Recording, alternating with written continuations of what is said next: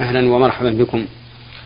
على بركة الله نبدأ حلقة هذا الأسبوع برسالة وصلت من المستمع محمد إبراهيم من مصر بعث برسالة يقول فيها يسأل عن حكم الشرع في نظركم فضيلة الشيخ في تحديد النسل لفترة مؤقتة دون حاجة ماسة لذلك إلا أن المرأة تريد فقط أن ترتاح من عناء الحمل السنوي ويسأل عن مقولة أعداء الإسلام عن الانفجار السكاني.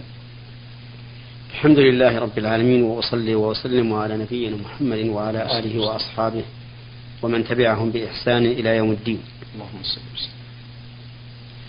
إن هذا السؤال سؤال مهم وذلك أن أعداء المسلمين لبسوا على المسلمين فيما يتعلق بكثرة النسل وأوهموهم أن كثرة النسل يحصل بها ضائقة اقتصادية وأزمات على الحكومة وعلى الأفراد. ومن المعلوم أن هذا يعني الضائقة الاقتصادية والأزمات تسبب الفوضى والاعتداء والتطاول من الناس بعضهم على بعض فهم يصورون كثرة النسل بصورة مخيفة مروعة. ويتوهم من ضعاف النفوس والإيمان أن هذا أمر حقيقي. ولو كان عند الإنسان قوة إيمان وتوكل لعلم أن الله سبحانه وتعالى لن يترك مخلوقا إلا وقد تكفل برزقه كما قال الله تعالى وما من دابة في الأرض إلا على الله رزقها ويعلم مستقرها ومستودعها وقال تعالى ولا تقتلوا أولادكم خشية إملاق نحن نرزقهم وإياكم إن قتلهم كان خطئا كبيرا وقال تعالى ولا تقتلوا أولادكم من إملاق نحن نرزقكم وإياكم. وإذا علم المؤمن أن كثرة النسل سبب لكثرة الرزق لأنه إذا لأن الأمة إذا كثرت كان ذلك عزا لها وكان سببا لاكتفائها بذاتها عن غيرها ولهذا امتن الله عز وجل على بني إسرائيل بتكثيره قال تعالى وجعلناكم أكثر نفيرا وذكر شعيب قومه بذلك. وقال واذكروا إذ كنتم قليلا فكثرتم وثبت عن النبي صلى الله عليه وسلم أنه قال تزوج الولود الولود والولود كثيرة الولادة وكلما كثرت الأمة الإسلامية كان ذلك عزا لها وكان ذلك سببا لهيبتها بين الأمم. وكان ذلك سببا لاكتفائها بذاتها عن غيرها كما هو ظاهر معلوم. وبناء على ذلك الذي ينبغي للإسلام أن يحدث على كثرة الأولاد يخاطب بذلك الرجل والمرأة.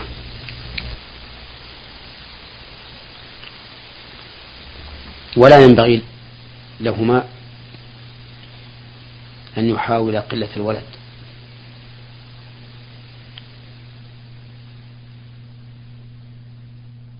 وأما ما ذكره السائل من تنظيم النسل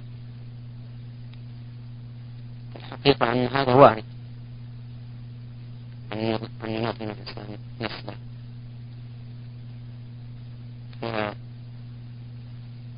فتكون ولادة المرأة بين سنة وأخرى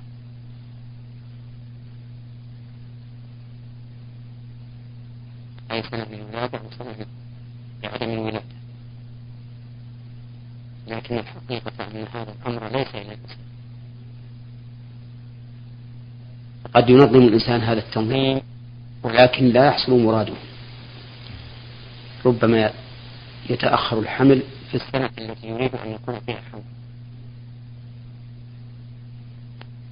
وربما يموت الأولاد الذين كانوا عنده.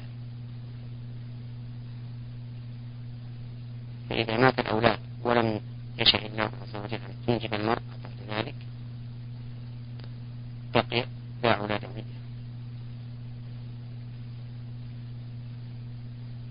نعم لو فرض أن المرأة محتاجة إلى ذلك.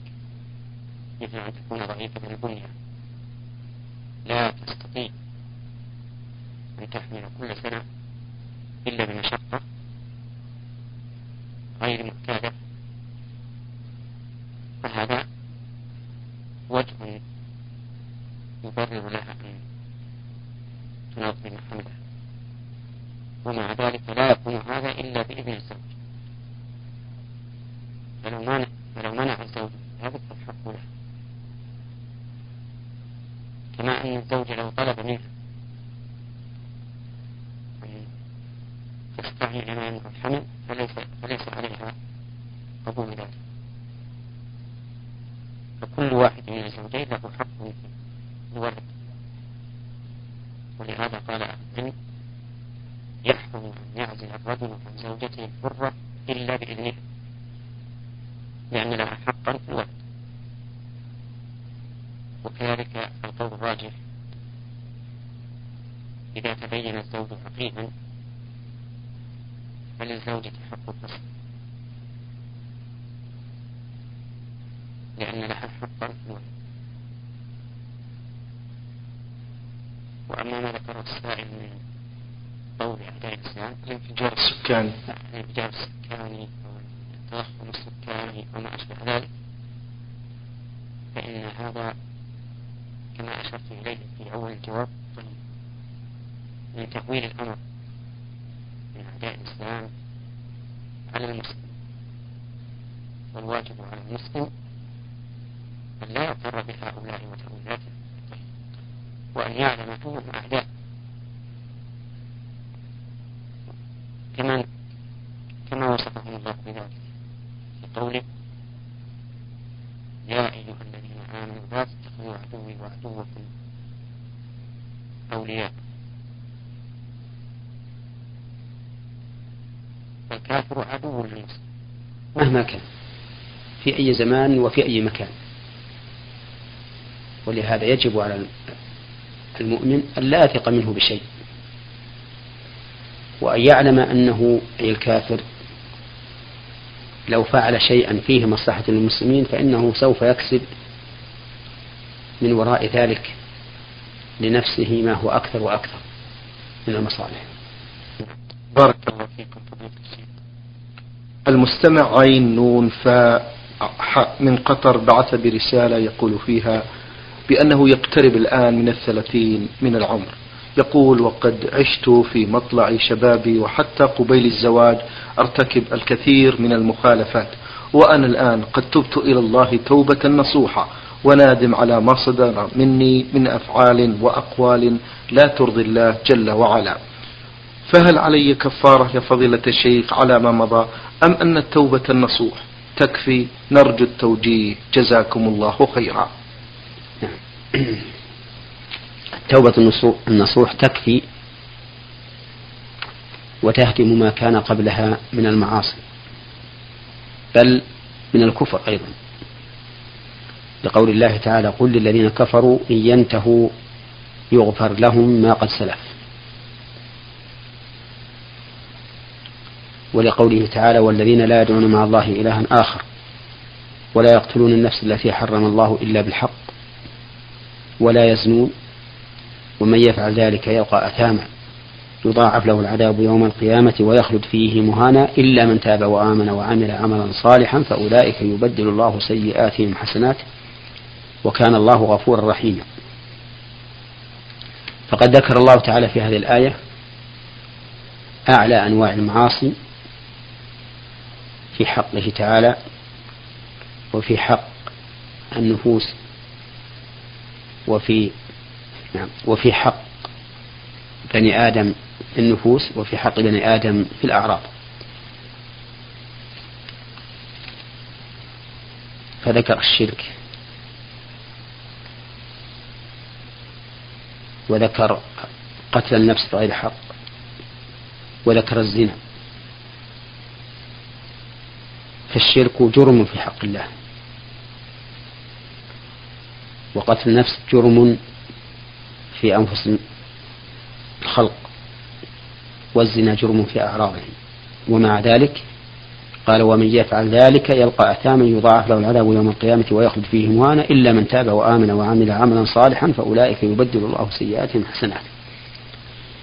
فأبشر أيها السائل ما دمت تبت إلى الله توبة نصوحا بأن الله تعالى سيغفر لك ما سبق من ذنبك مهما عظم. ولكن التوبة لا بد فيها من شروط خمسة. الشرط الأول أن تكون خالصة لله بأن لا يحمل عليها شيء من أمور الدنيا. لا يبتغي بها الإنسان تقربا إلى أحد من الناس ولا رياء ولا سمعة وإنما يقصد وإنما يحمله عليها خوف الله ورجاؤه خوف الله تعالى من معصيته ورجاؤه بتوبته. الشرط الثاني أن يندم على ما وقع منه من المعصية بمعنى أنه يتأثر ويحزن لما حصل ويتمنى أن لم يكن. والشرط الثالث أن يقلع عن المعصية التي تاب منها. فلو قال بلسانه إنه تائب ولكنه باق ومصر على المعصية كانت توبته هباء منثورا. بل هي إلى الهزء بالله أقرب منها إلى الجد. فلو قال ما فلو قال أنا تبت إلى الله من الغيبة ولم يزل يغتاب الناس فأين التوبة؟ لو قال تبت إلى الله من أكل المال بالباطل وهو لا يزال مصرا عليه فأين التوبة؟ لو قال تبت إلى الله من النظر المحرم وهو مصر عليه فإن التوبة. لا بد أن نقلع عن المعصية. ومن ذلك رد الحقوق إلى أهلها. فلو قال أنا تائب من ظلم الناس ولكن حقوق, حقوق ولكن حقوق الناس في ذمته فإنه لم يتب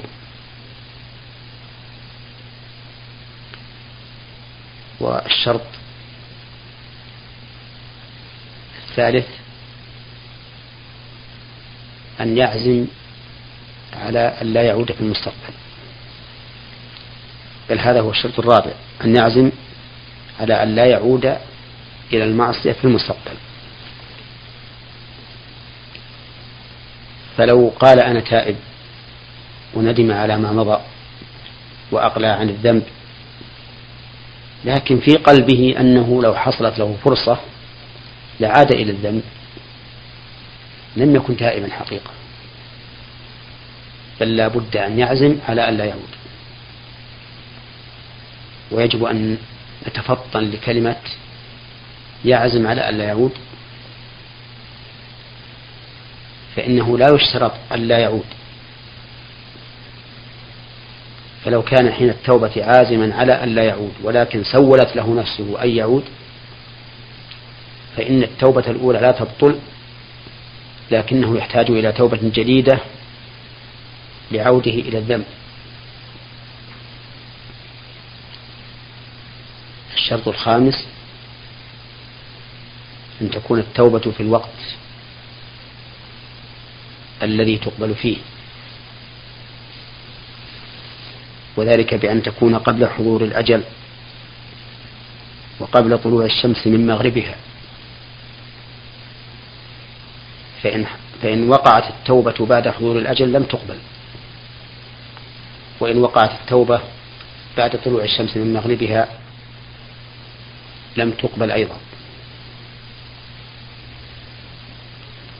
ودليل ذلك قوله تعالى وليست التوبة للذين يعملون السيئات حتى إذا حضر أحدهم الموت قال إني تبت الآن ولا الذين يموتون وهم كفار.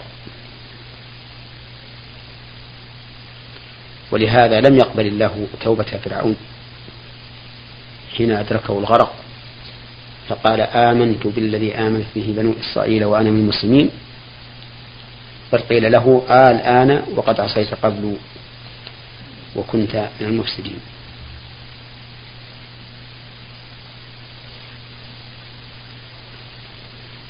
وفي الحديث عن النبي صلى الله عليه وسلم أن الله يقبل توبة العبد ما لم يغرغر يعني بروحه وذلك بحضور أجله.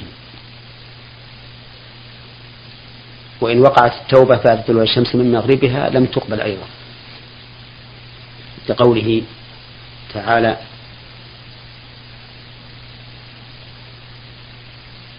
هل ينظرون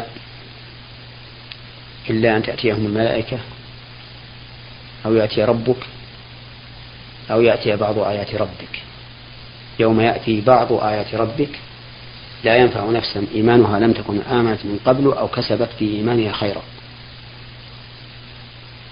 ولأن النبي صلى الله عليه وسلم أخبر أن التوبة تنقطع إذا طلعت الشمس من مغربها.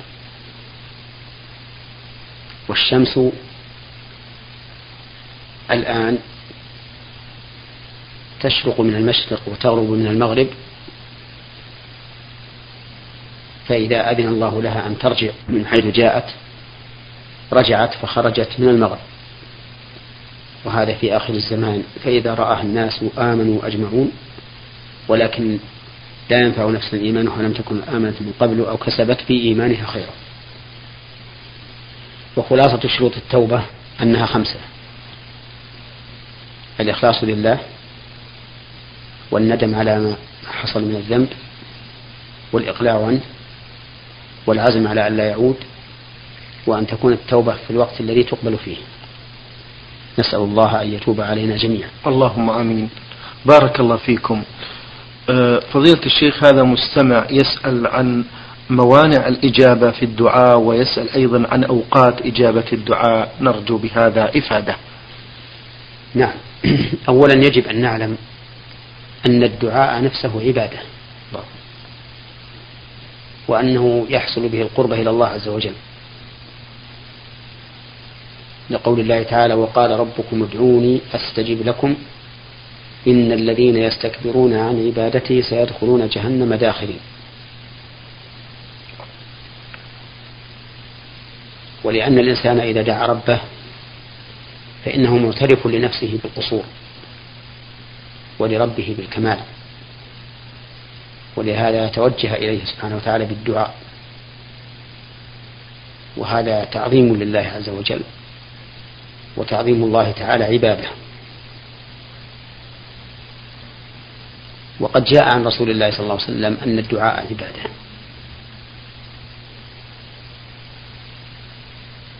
وإذا كان كذلك فإن الإنسان يحصل له التقرب إلى الله تعالى بمجرد دعائه.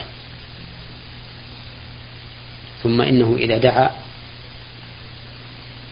حصل له مع العبادة إما ما دعا ما دعا به يعني يحصل له مقصوده الذي دعا الله أن يحصل. وإما أن يكف عنه من الشر ما هو أعظم من النفع الحاصل بمطلوبه. ومن ذلك أن يكون هذا المطلوب لو حصل للإنسان لكان له به فتنة. وإما أن يدخر الله له أجره عنده يوم القيامة. فكل من دعا الله سبحانه وتعالى فإنه لا يخيب أبدا. ولكن الدعاء له شروط بل له آداب. منها أن يعتقد الإنسان حين الدعاء أنه في ضرورة إلى ربه وفي افتقار إليه وأنه لا يملك لنفسه نفعا ولا ضرا إلا ما شاء الله. ومنها أن يعتقد كمال ربه عز وجل وكمال رحمته وإحسانه وفضله وقدرته. ومنها أن يكون مؤملا وراجيا للإجابة. لا يدعو وهو شاك هل يحصل هذا الشيء أو لا يحصل بل يدعو وهو موقن بالفائدة. ومنها أن لا يعتدي في دعائه. بأن وذلك بأن يسأل الله سبحانه وتعالى ما لا يمكن شرعا أو قدرا. فإن سأل الله ما لا يمكن قدرا فهذا لا يجوز وهو نوع من السخرية بالله عز وجل. وكذلك لو سأل الله ما لا يمكن شرعا فإنه عدوان في الدعاء ونوع من السخرية بالله عز وجل.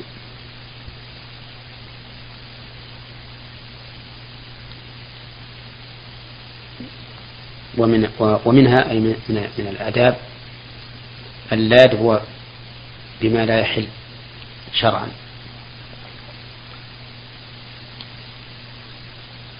فلا يدعو بإثم ولا بقطيعة رحم.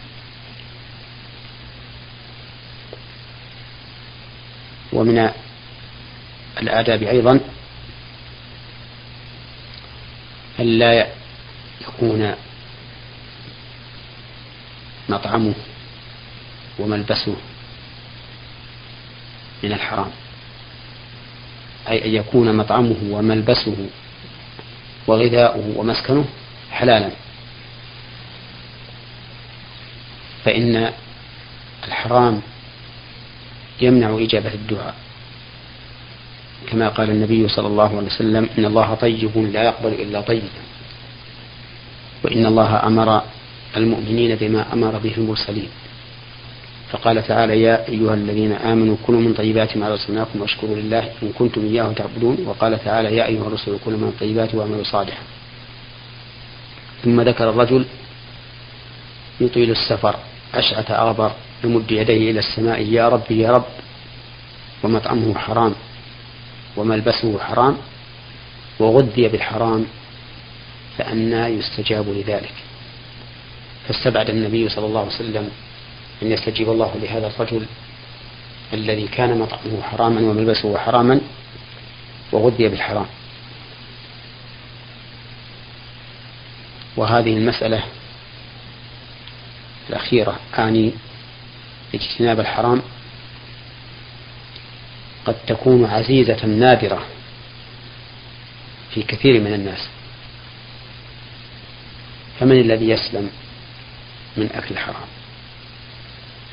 كثير من الناس يأكل أموال الناس بالباطل بالكذب بالغش بالتمويه والتزوير أو ينقص من واجب وظيفته أو غير ذلك من الأسباب الكثيرة التي توقع الإنسان في الحرام.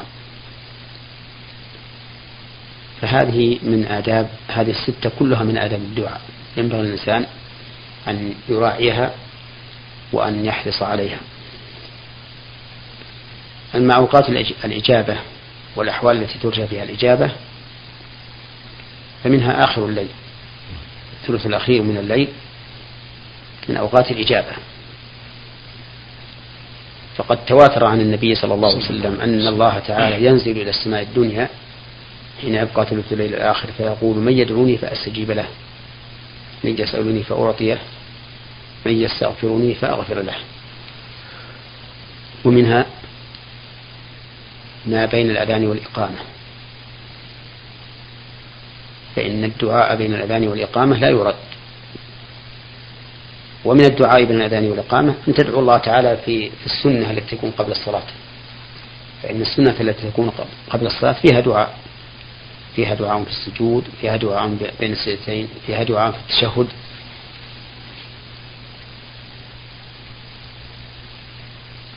ومنها من الأحوال التي ترجى فيها الإجابة أن يكون الإنسان ساجدا.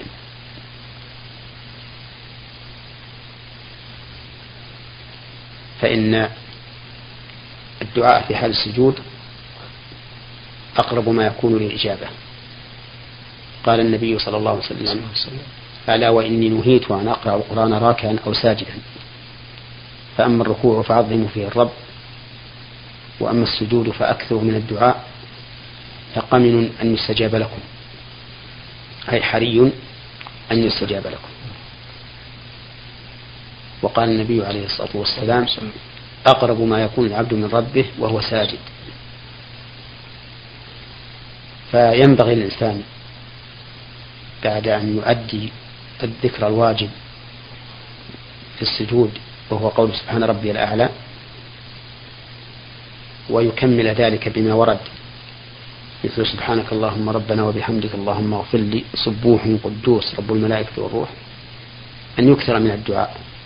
في حال سجوده لأنه أقرب إلى الإجابة. لكن إذا كان إماما فلا ينبغي له أن يطيل إطالة تشق على المؤمنين وتخرج عن السنة التي كان الرسول صلى الله عليه وسلم يفعلها. وكذلك إذا كان مأموما لا يتأخر عن الإمام في حال السجود من أجل أن يطيل الدعاء. نعم. أيضا فضيلة الشيخ ليلة القدر ويوم عرفة هذه أيضا من أوقات الإجابة عشية, عشية عرفة. وليلة القدر خير من ألف الشهر. وهي كغيرها من الليالي بالنسبة للإجابة أن آخر الليل فيها وقت إجابة وهي خير من ألف شهر في الدعاء فيها. وفي البركة التي تحصل بها. كما قال تعالى إنا أنزلناه في ليلة مباركة. نعم. ليلة القدر متى تبدأ فضيلة الشيخ؟ بدايتها. هي في العشر الأواخر من رمضان. وفي السبع الأواخر منه أرجى وأرجى وفي ليلة السبع والعشرين أرجى وأرجى أيضا. ولكنها تتنقل. قد تكون هذا العام في ليلة 23 وفي العام الثاني في 25 وفي الثالث في 27 أو في 24 و26 و28 أي نعم. بارك الله فيكم. آه، شكر الله لكم فضيلة الشيخ على ما بينتم لنا وللإخوة المستمعين.